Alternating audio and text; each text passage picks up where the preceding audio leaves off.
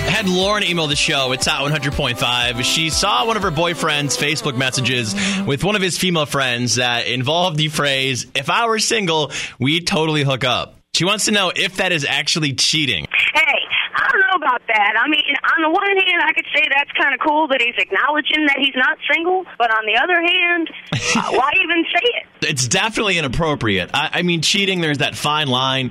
A lot of people have a lot of different definitions of it. So I don't know if it's technically cheating, but it's definitely wrong. I say it's a, it's, a- it's a one-time warning offense.